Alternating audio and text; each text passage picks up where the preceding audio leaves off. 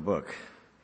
You have a Bible, why don't you turn to the book of Jonah? We're going to look at chapter 1 and 2, verse by verse.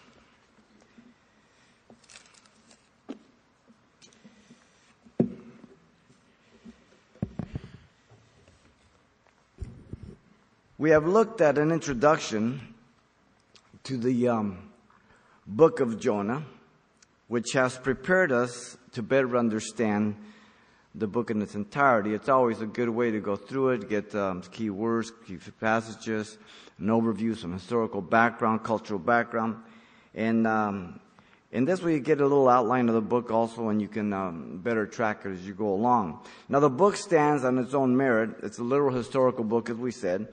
It's confirmed by Jesus. He pointed to Jonah not only as a uh, um, the type of his uh, three days for the resurrection, but also the fact that he literally was in the belly of the fish, and that he even made a reference to the preaching of Jonah. A greater than Jonah is here. When we get to chapter 3, we'll look at that.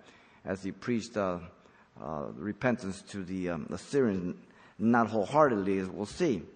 But um, as we come to chapter 1 and 2, um, we begin with chapter 1 where the prophet is rebelling against God. Verse 1 through 3, we have the commission and disobedience of the prophet.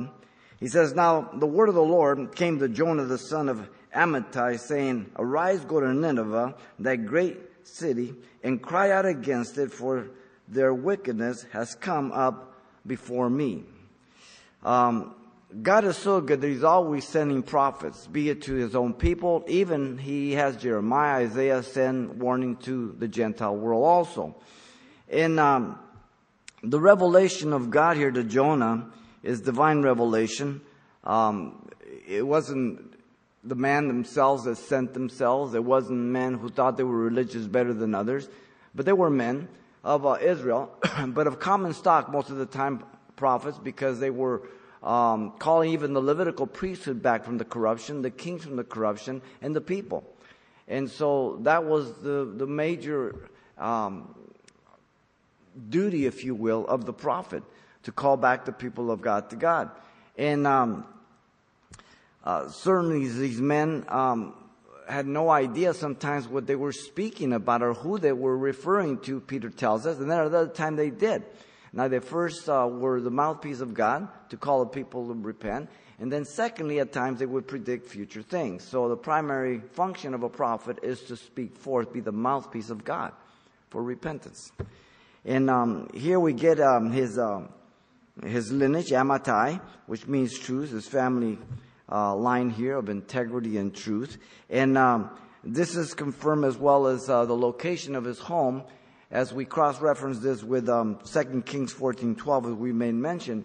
And there, Jonah is used as the prophet of God to declare to Jeroboam the second that God was going to restore uh, the land of the north to Israel um, as Assyria would make its insurgents into the northern part and destroy territory and conquer it and also take people captives. And that, as we pointed out, is probably one of the reasons why Jonah hated the Assyrians. But um, God was going to restore it, and he is from Gath-hepher, which means wine press of digging, and that's in the area there of uh, Nazareth, and um, certainly the area of Canaan. And remember, the prophets or the Pharisees told uh, regarding the prophecies of Jesus that there no prophet came from there in John seven fifty two, but the prophet did come from there um, Jonah was from that region.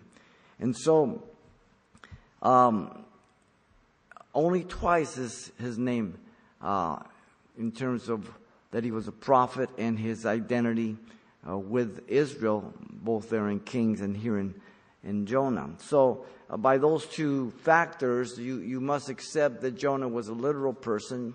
You cannot accept Jeroboam II and reject uh, Jonah.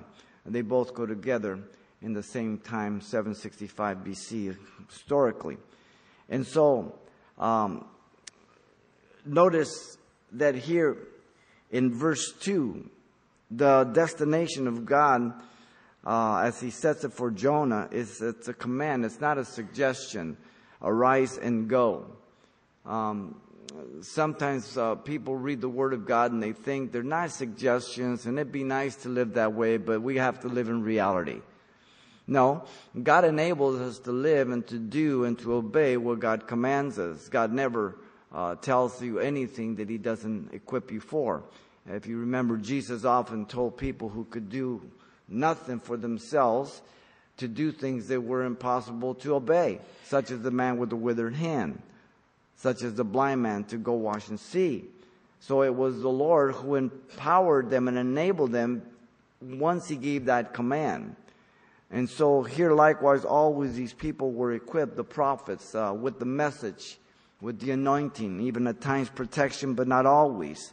And so the Great Commission to us in Matthew 28, 19 through 20, we have a command to minister the gospel.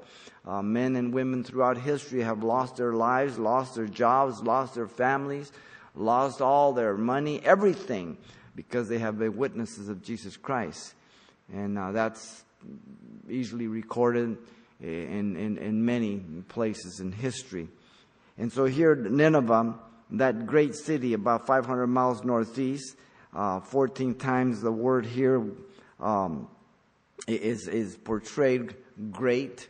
Uh, six times it's for major importance of the city or leaders or nobles, and then eight times it's used for the extent or the size of the city. So the context will dictate which one it's talking about. Um, remember that Nineveh was founded by Nimrod in Genesis 10 11, and um, it was had the city proper and four cities at the extent of it, kind of a trapezoid. Um, there was an inner and outer wall 60 miles around, 100 feet high, wide enough for three chariots to drive across it. Um, as impressive as Babylon when we looked into that city also, just impressive. Uh, 200 towers uh, to protect the city. Uh, it was a well fortified city with the mountains and the rivers and everything else. And the city had a population, we're told in in uh, chapter 4 later on, I believe verse 11, of 120,000 infants that couldn't tell their left from the right hand. So the population conservatively would be a million plus, maybe even a million and a half or two. Um, pretty large population. And um, it would take three days to cross the city. When we get to chapter 3, verse 3, we'll see that indication. Now, Jonah was to cry out against the wickedness. Um, they were uh, very wicked in terms of their fertility cults, uh, sacrifice of children to Molech, the cruelty and warfare as they would just tear people apart, skin them alive, bury them up to their neck. They would tear out their tongue. They would lead them away with hooks. I mean, you name it. Entire cities would commit mass suicide. They wouldn't even, even, even consider being taken captive by the Assyrians. That's how. And they travel with their families, different from other um, uh, nationalities. They, they travel with their families. They were just like nomadic, roaming savages. Um, it was amazing.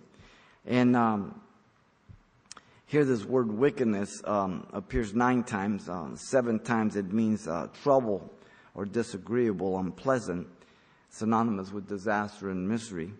And two times for evil in chapter 3 8 and 310. And so here again, the minute that Jonah hears this, he, he, he's not all for it. So in verse 3, it says, But Jonah arose to flee to Tarshish from the presence of the Lord. He went down to Joppa and found a ship and, um, going to Tarshish. So he paid the fair and went down into it to go with them to Tarshish the, from the presence of the Lord. So we've talked about this, the rebellion of him against God. Um, but Jonah, the contrast of his commission and disobedience, completely not having anything to do with this. Tarshish, they're 2,000 miles west, believing um, it's to be Tarsus, uh, the Phoenician colony of, in Spain, that uh, near the Strait of Gibraltar, and that was considered the ends of the, of the earth. And so uh, Jonah was not believing he could really run from God's presence, but the fact that he was just running away from his commission, he was not going to go there at all. Um, he just hated the Ninevites, as we said. And so he went down and he paid his own fare. And when you pay your own fare, it always costs you. You find this mention he went down in verse 3 and in verse 5. In um, the city of Joppa in the Mediterranean. Some of you have been with us to Israel. Um, we go by there. And uh, Solomon used that as a port to float down the timber up from Hiram, up in Syria, uh, from, from um, Lebanon down, for the building of the temple. And it's also the place where uh, the Lord Jesus uh, told Peter to go to the house of Cornelius. He was at Joppa at that time. He was uh, up and he went up to pray before eating, and uh, he got a little hungry, got a vision of all manner of creeping thing, and the Lord says, Kill and eat. And Peter says, Now so, Lord. And Jesus says, Don't you ever call anything common that I have cleansed. And he told him to go, not doubting anything, with the men that came, and he sent them to the house of Cornelius, and he preached the gospel, and God demonstrated that the Gentiles were saved the very same way by grace through faith. Interesting, both people that hated the Jews were told to go to the um, to the hated the Gentiles were told to go to the Gentiles from the very same place here. Now, in verse four to fourteen, we have the tempestuous storm and the mariners um, and Jonah here. And uh, in verse four it says, "But the Lord sent out a great wind on the sea, and there was a mighty tempest on the sea, so that the ship was about to be broken up." So again, God is, um, is, he's not happy with this prophet. He's, he's pursuing his prophet here. This is a supernatural storm. The word but, but marks the sharp disapproval of God um, to what the prophet is doing, even as he sent Nathan uh, to David, his sharp disapproval of his cover up of the sin with Bathsheba and the murder of Uriah. Uh, and there's many other instances in the scriptures that tell us and show us that. Ananias and Sapphira were struck dead um, as they lied that they gave everything to God. Now, God didn't require everything from them. God didn't want anything from them, but they said that they did give everything, so they lied to the Holy Spirit, and God struck them dead. And so we have many accounts like that in Scripture. And um, he, he sent out, he hurled this wind, so it's a supernatural storm. God is pursuing the prophet who's being disobedient. Now, he's our father, and Hebrews tells us that no chastening is pleasant for the time, but even as we submitted to our earthly father, so we should submit to our heavenly father, because it's evidence that we are children of God. And God um, will not let us get away with things. He will pursue us, but He will not force us. Just as you, as a parent, cannot force your child, you can hold him accountable. You can do things to try to make him turn.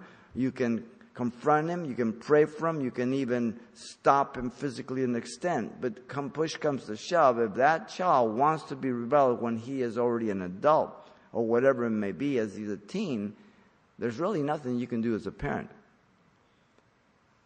But you do hold them accountable and responsible as long as they are living in your home and they are underage. Once they are of age and they make their own way, you warn them, you love them, you, you, you pray for them, but uh, you're not responsible for their lifestyle. But you certainly don't want to be complicit to it or um, not confronting them when they are not living for the Lord. It, it, should be um, a, a broken-hearted condition when children are not walking with God, and uh, but also a joyous occasion knowing that God is faithful, and so as God does His part, we do our own. And so in verse five um, we have the response of the sailor mariners here. And then the mariners were afraid and were, um, every man cried out to his God and they threw the cargo that was on the ship into the sea and lightened the load. But Jonah had gone down into the lowest parts of the ship and had laid down and he was asleep. So Jonah here, um, he's just, he's not feeling guilty or nothing. The sailors are, became afraid. These guys were seasoned sailors. They, they, they've been in storms before, but they understood the great danger. So they cried out to their gods. And again, these are local gods. There's the gods of the valleys, gods of the mountains, the gods of the seas. Uh, Dagon was one of the gods of the sea. And, um, and, and that's where he was supposed to go, to Assyria. And so they started throwing the cargo overboard, certainly to lighten the ship. And yet Jonah's fast asleep, and he, you know, he, he's just he's just not going to Nineveh. And, and he has no problem with it. I mean, as we go on, he's even going to despair of life, throw me overboard. I mean, he doesn't care. He's just not going to go.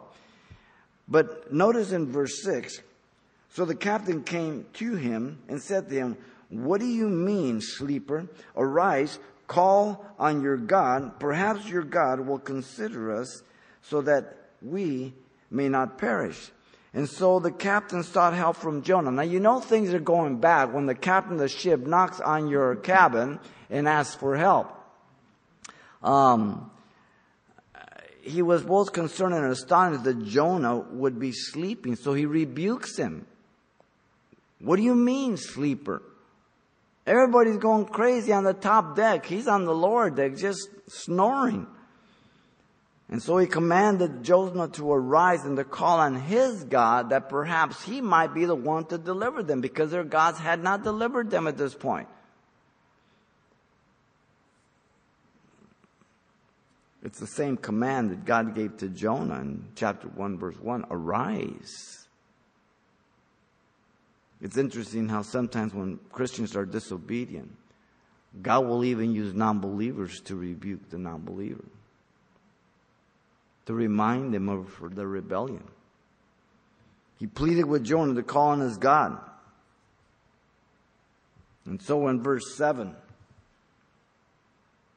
and they said to one another, Come, let us cast lots that we may know for what cause this trouble has come upon us. So they cast lots, and their lot fell on Jonah. Oops. They were casting lots to find out the culprit. The pagans cast lots to determine their fate or their guidance.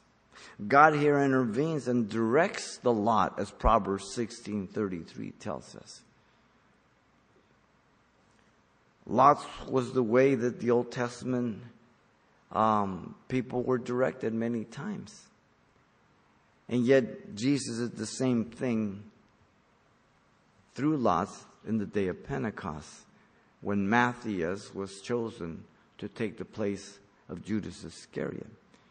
And um, we've made reference to this many times, and I do so because so many people try to put Paul as the uh, 12 apostles and, in place of Judas, and he's not because he didn't meet the two requirements to see Jesus from the baptism of John and his, and to see him resurrected. Now, Paul did see Jesus resurrected, but not from the baptism.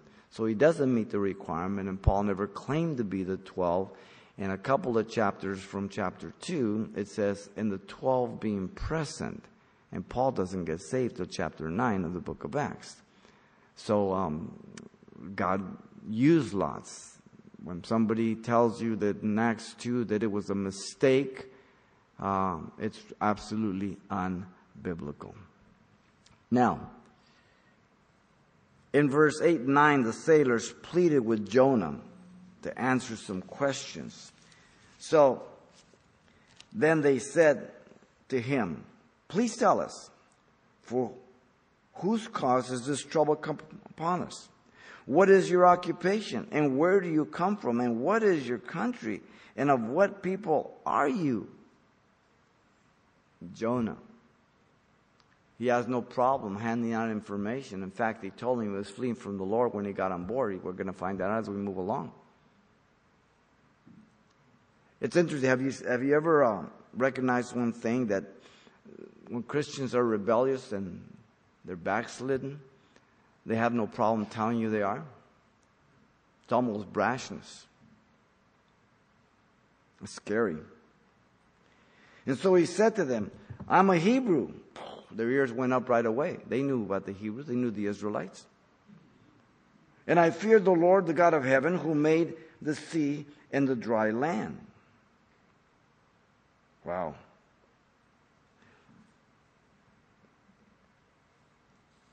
Who had caused the trouble? Jonah. The history of Israel, the Exodus, the conquest of the land, King David, Saul, I mean Solomon, were very well known. In verse 10, these men were exceedingly afraid hearing this. And said to him, Why? Why have you done this?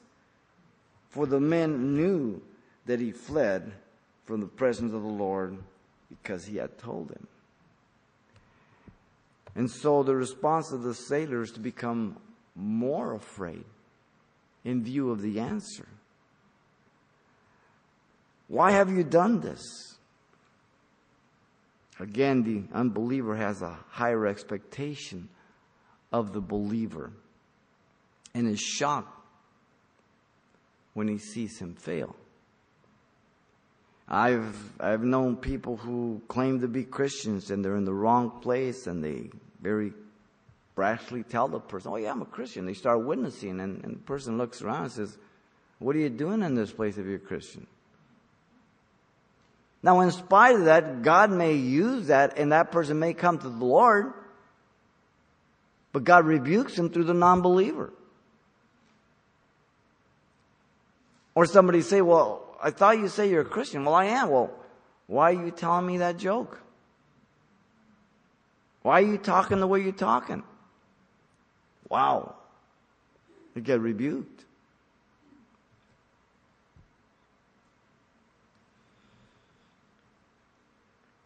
He feared the Lord Yahweh, the God of heaven, creator of sea and land. But see, no, he doesn't say my God or anything. Right now, he's at odds with God. So here in verse 10, they're shocked. Verse 11, the sailors in Jonah are asking for the remedy. They ask Jonah the remedy for the calming of the sea. The lots have been pointed out. He's answered some questions. The water has become more tempestuous, more powerful. The ship is more um, being battered more with the waves. It's already busting apart. These guys again, they're freaking out. And so in 11, they said to him, What shall we do to you that the sea may be calm for us? For the sea was growing more tempestuous. And he said to them, Pick me up and throw me into the sea, and the sea will become calm for you. For I know that this great tempest is because of me. Wow. The rebellious prophet here, Jonah, informs them clearly what the remedy is. He was ready to die for his disobedience because he hated the Ninevites. Greater than his openness to be open for the love of God. Wow. Who's this guy? He's a prophet of God. Now, he didn't mind prophesying for Israel, even though Israel was idolatrous, that God was going to give him back some territory from the Assyrians. But, but he does mind to preach to the Ninevites that they might repent. He prays that God kills him later on in chapter 4, verse 3. Elijah prayed that God would kill him also, but God didn't. Interesting, he, he prays that God kill but then when he's thrown into the sea, he doesn't want to die. Notice that um, he didn't try to take his life. Suicide should never be um, even a thought in the Christian's mind. There's five people who have committed suicide in Scripture. None of them are walking with God. You have Ahithophel. You have um, Saul and his armor bearer. That's three. And you have Judas Iscariot. That's four. And you have a pagan king. That's five. I wouldn't want to be any one of them. That's why we get saved, so we can live abundantly. Our life's not our own. It belongs to God. He's the one that determines when I breathe my last. Until then, I am His example. I am His instrument. I am His vessel. I live for His glory. In whatever situation, do we not pledge in marriage for better, for worse, in sickness and health, and wealth and in poverty? for better or for worse? Are we not married to the Lord Jesus Christ? It's the same thing. And yet, today, suicide is softened for the believer. I would not give you any hope in suicide if you claim to be a Christian. None whatsoever, because all five examples say, don't go there. And I think pastors are too soft on it. And today, with all the junk that goes on with the drugs and the shrinks and everything else, crazy. So I, I would never give you any sense of approval or hope. Because all five examples say no. Absolutely not. And so, here,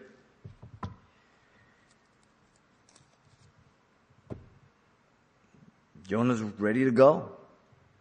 Now, in verse 13 14, we see the reluctance of these mariners.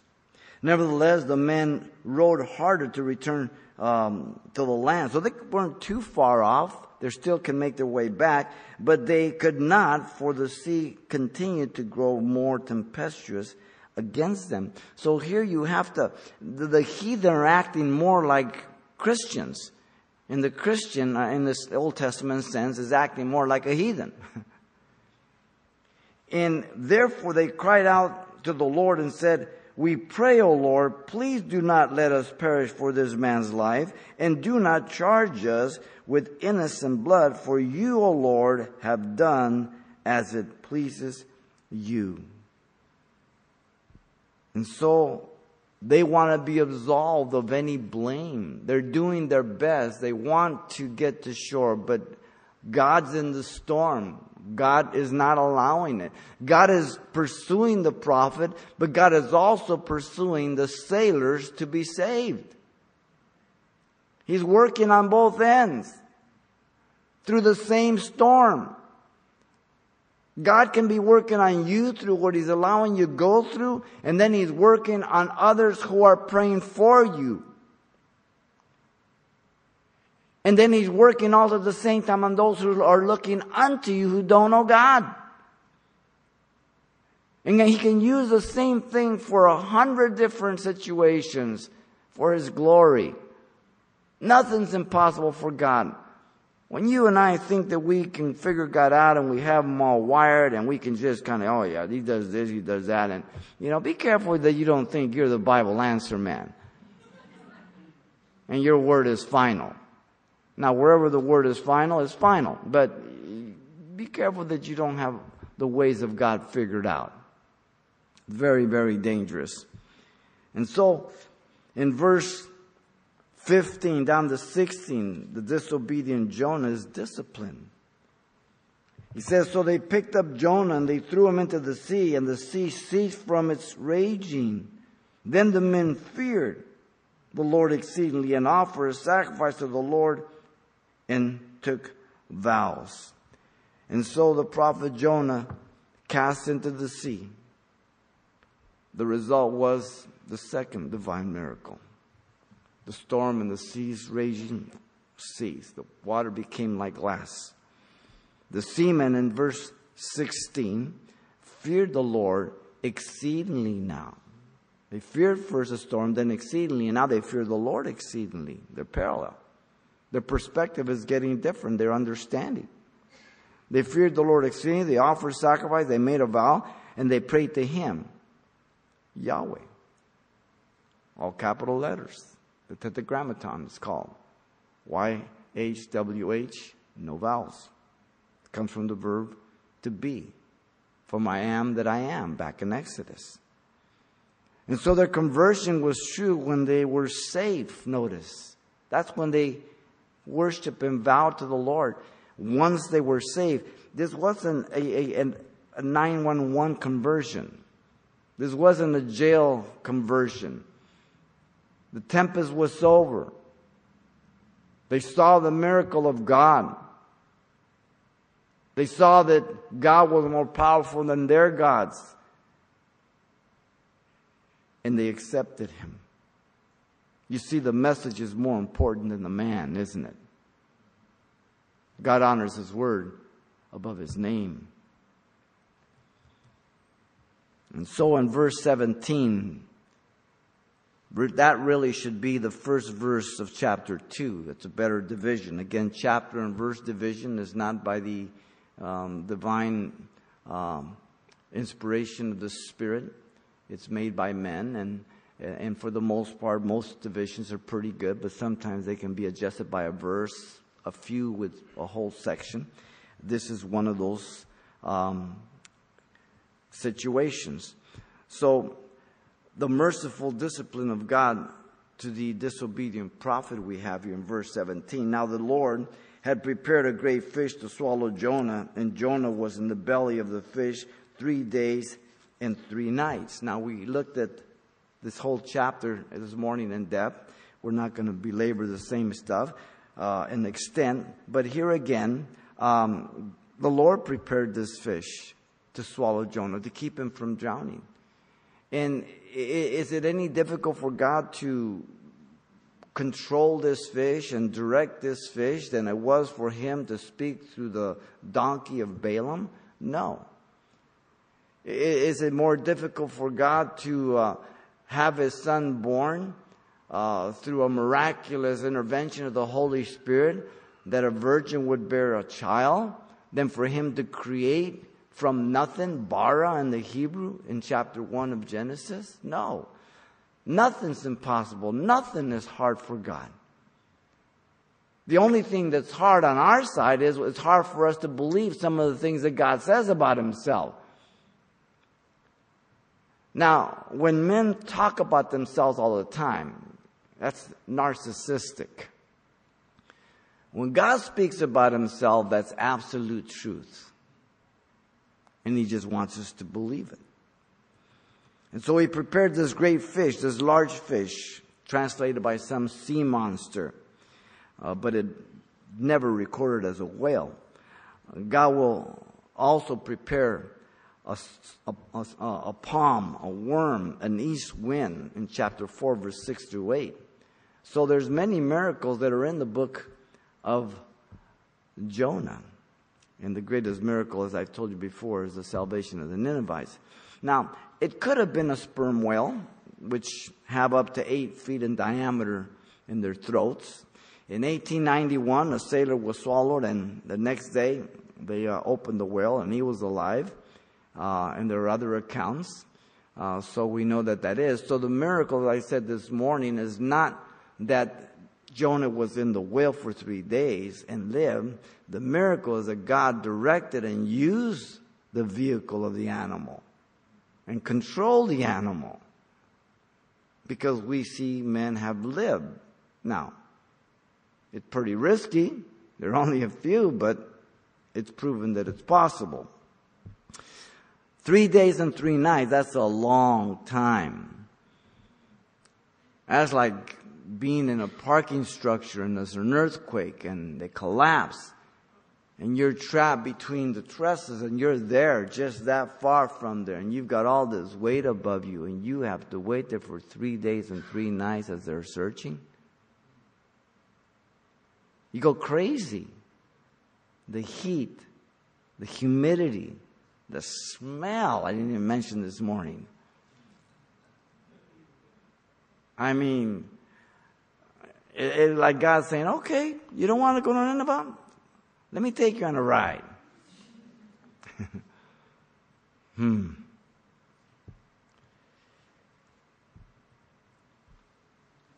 Jonah again, three days, three nights. Jesus picks it up in Matthew 12, 39 through 41, Luke 11, 29 through 32. As Jonah spent three days and three nights in the heart, uh, in the belly of the fish, so will the Son of Man spend three days and three nights in the heart of the earth. So Jonah is the type, Jesus Christ is the antitype, and that's how you understand the true type. It's always prophetic going forward, and the fulfillment is pointed out in the New Testament. The Old Testament is prophetic and progressive. The New Testament is the fulfillment. So the New Testament is the commentary on the Old. Always, never the reverse. Modern critics uh, reject this second chapter. Um, they think it's completely out of setting, out of line, because they deny miracles. But yet, um, Jesus uh, affirms it to be so. Uh, it's a psalm of praise, adoration, thanksgiving of his deliverance from the belly of the great fish. And um, Jesus makes this very, very clear. Now,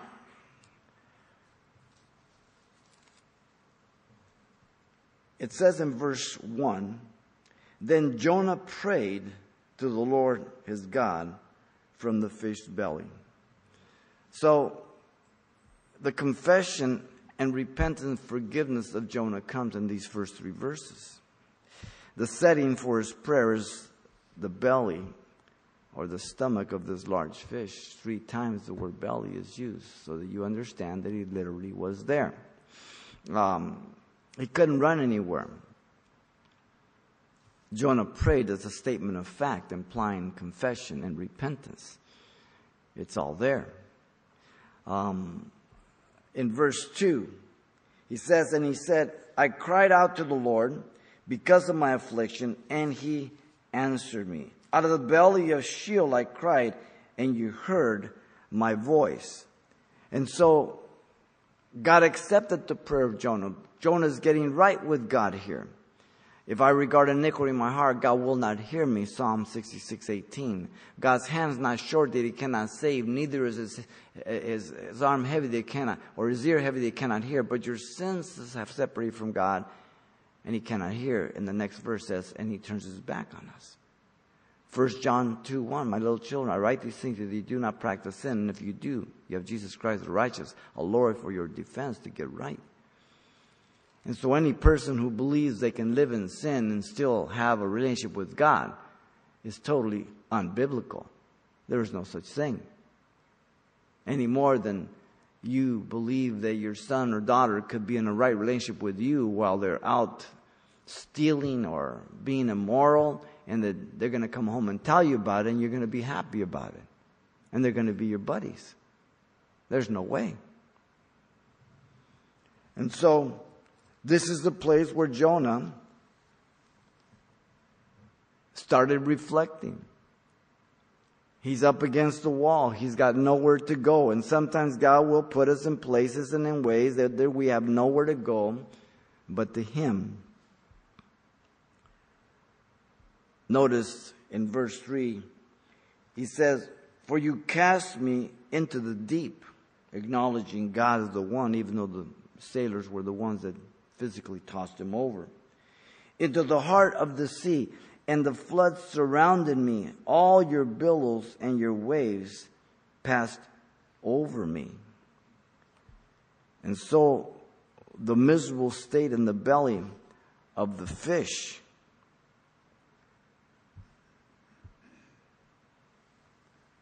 he acknowledged here in verse 4. I'm sorry, verse 3. that God was disciplining him. You cast me into the sea, your billows, your waves passed over me. It was the hand of God that he was permitting this.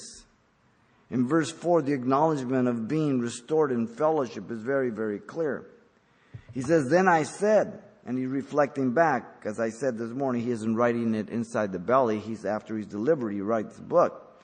Then I said, I have been cast out of your sight, yet I will look again towards your holy temple.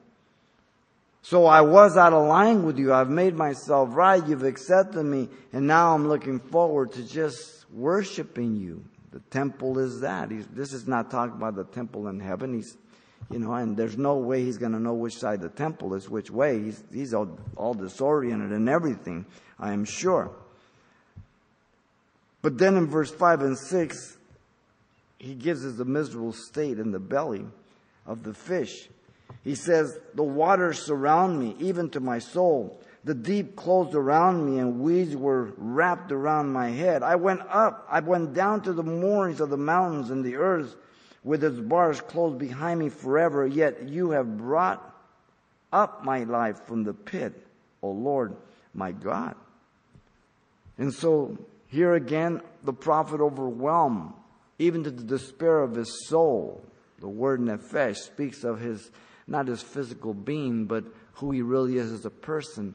You, the comparisons, the New Testament in my spirit, the real me, who I really am.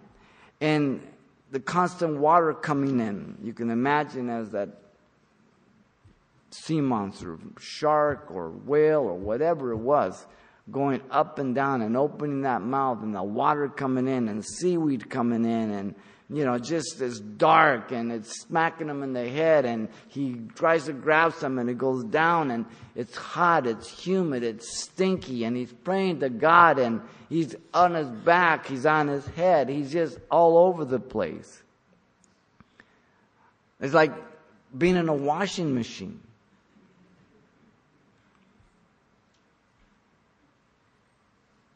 All tangled up. In verse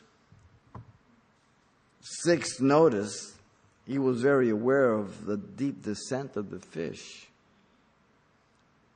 Just as you're aware when you get in an elevator whether you're going up or down. Now, when you increase the velocity, the direction you're going, you also get the g forces that come with it.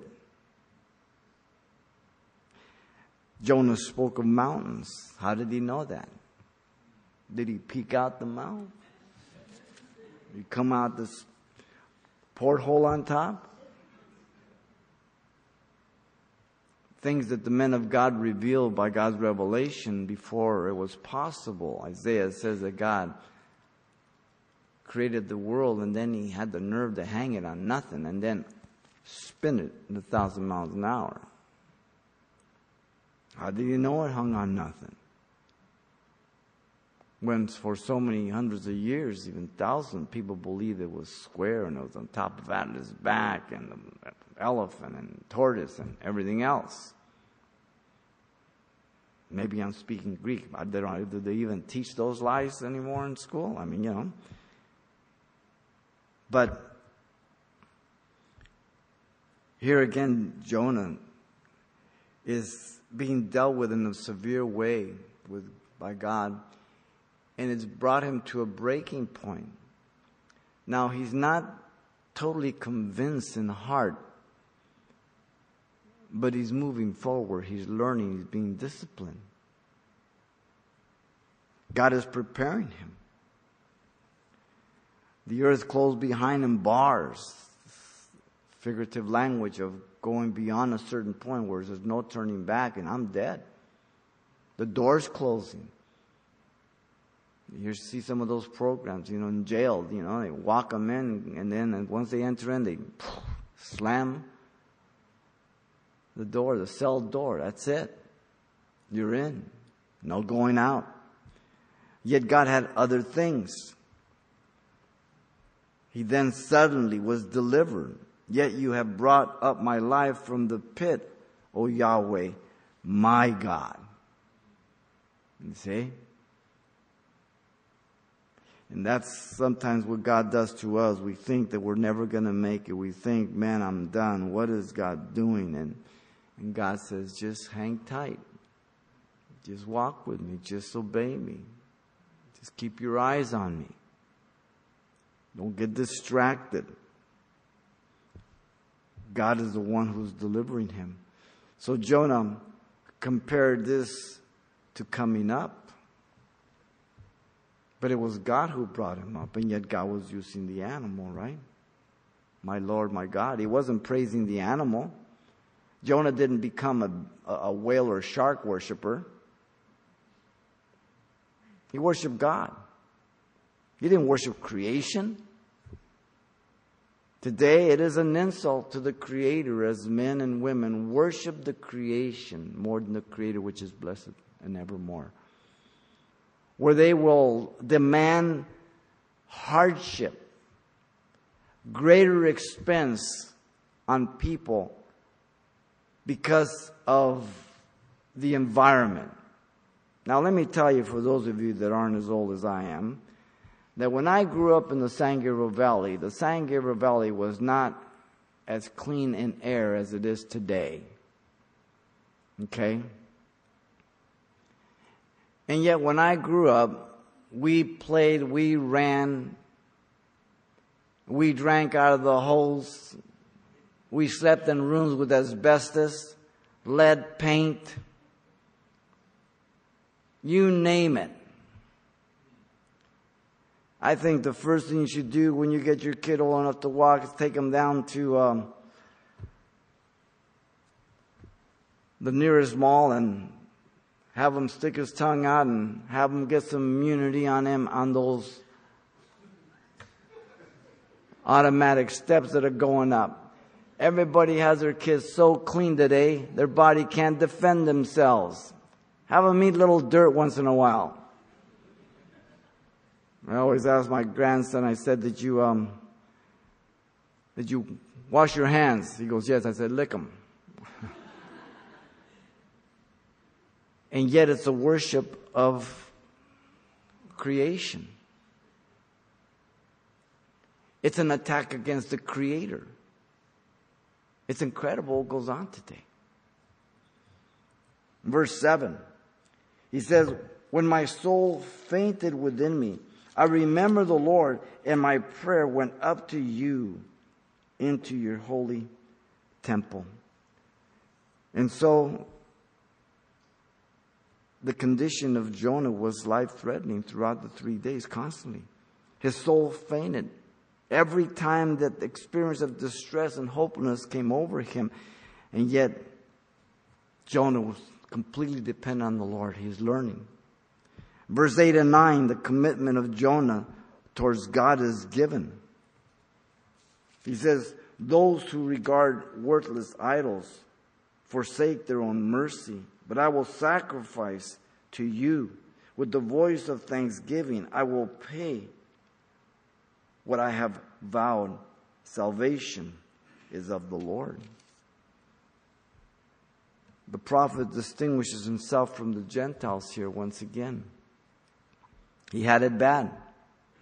The verse almost seems out of place, as I said this morning, yet it's very relevant because he still has in mind the Assyrians, the pagans, who were idolaters. He's a Jew.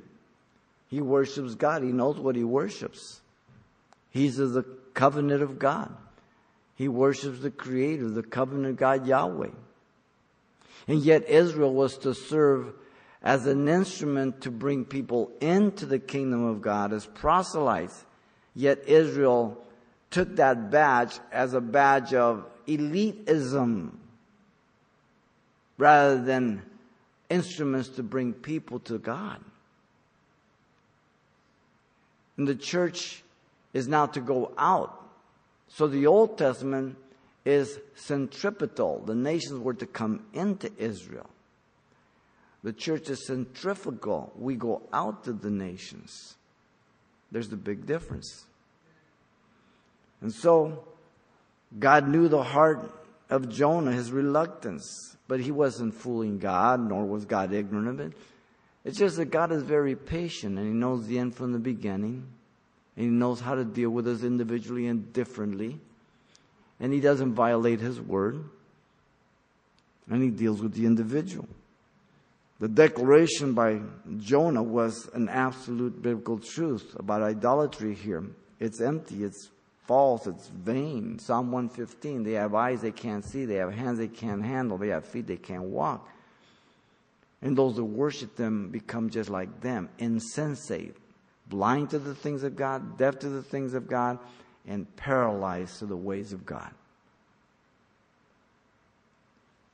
Paul says that those that worship idols worship demons in 1 Corinthians 10:20.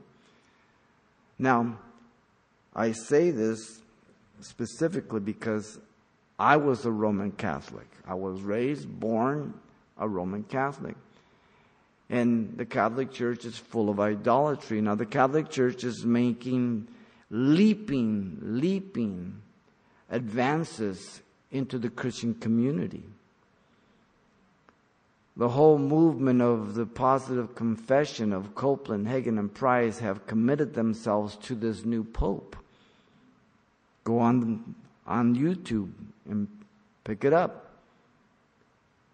And that they're going back to the mother church. There's such a great apostasy from within Protestantism to Catholicism.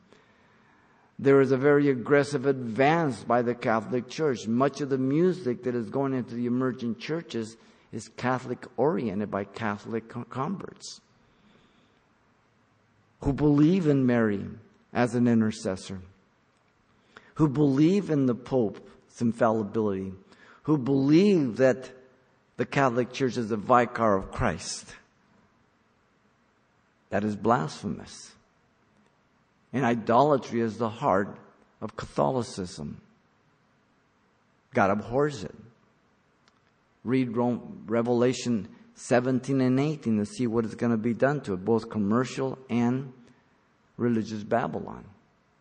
He's going to destroy it. Now, the consequences of practicing idolatry is that a person forsakes his own mercy. Mercy is less than we deserve. Grace is what we don't deserve. Law is exactly what we deserve.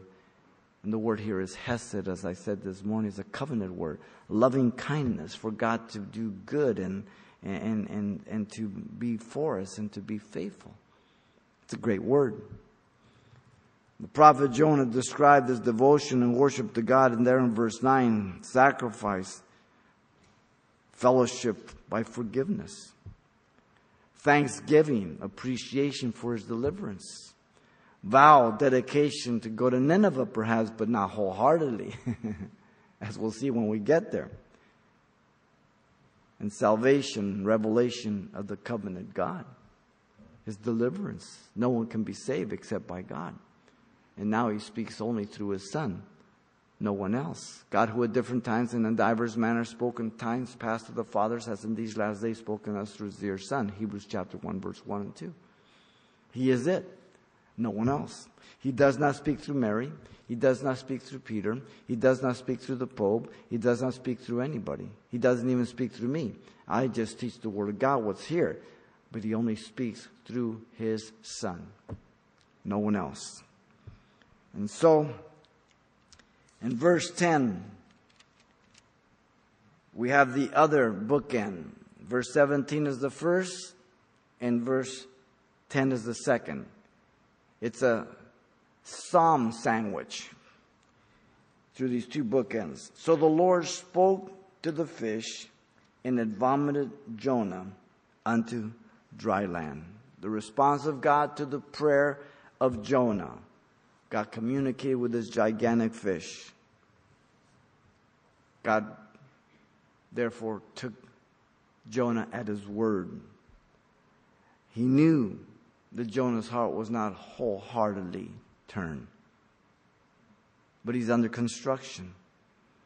God was going to give Jonah a second chance. Chapter 3, verse 1. The gigantic fish obeyed God and he burps Jonah up on dry land, thrust him, he lands on the sand, he hurled him there, most likely near Joppa. They weren't too far, they were trying to get to the shore, and then the call will come again. He has learned great lessons, he has many more to learn. He is yellowish white. He probably has sea legs under him. He stinks horrendously. He's bald headed and he's ready to go to Nineveh. Now, it could have been much easier. So much easier. But sometimes some of us just need to take the long way around. You know, it, it, was supposed to take only about 11 days to get through the wilderness. They were there for 40 years. Why? They didn't have to. Why, Jonah? This was unnecessary. Self will. God is so merciful, though. God's going to give him another chance. That's the kind of God we serve. Father, thank you for your grace, your goodness. We love you. We thank you. We pray, Lord, you continue to just direct our lives as we study your word, as we see your goodness towards us, Lord. And so, Father, we do thank you. Pray for anybody that's here, Lord, doesn't know you, you would deal with their hearts. And Father, you would just uh, allow them to see how much you love them and how much you want to forgive them and just transform their lives. As you're praying, if you're here tonight, if you don't know Jesus Christ as your Lord and Savior, God has brought you here to be saved. Turn from your sin. He alone can do it. No amount of works. You can't undo anything. You can't redo anything. You can't buy your way to heaven. All you can do is admit your sinfulness and cast yourself upon the grace and the mercy of God. And He says He will save you and forgive you and make you whiter than snow. If this is your decision, maybe you're over the internet or here. This is your prayer to Him. I don't have altar calls because it doesn't really matter to me. If you're sincere, then God will save you right where you sit. I am not against them, I just don't do them. I do sit down altar calls. This is between you and God. If you're sincere, you will never be the same. You play games and you'll be as lost when you leave here as you were when you came in. But that's your decision. And this way, God is the one that gets the glory, no one else. And so, if you want to be born again, this is your prayer. You can pray to the Lord right now. Father, thank you for saving me. Forgive me for all my sins. Give me a brand new heart. Baptize me with your Holy Spirit. I accept you as my Savior and Lord. In Jesus' name, amen.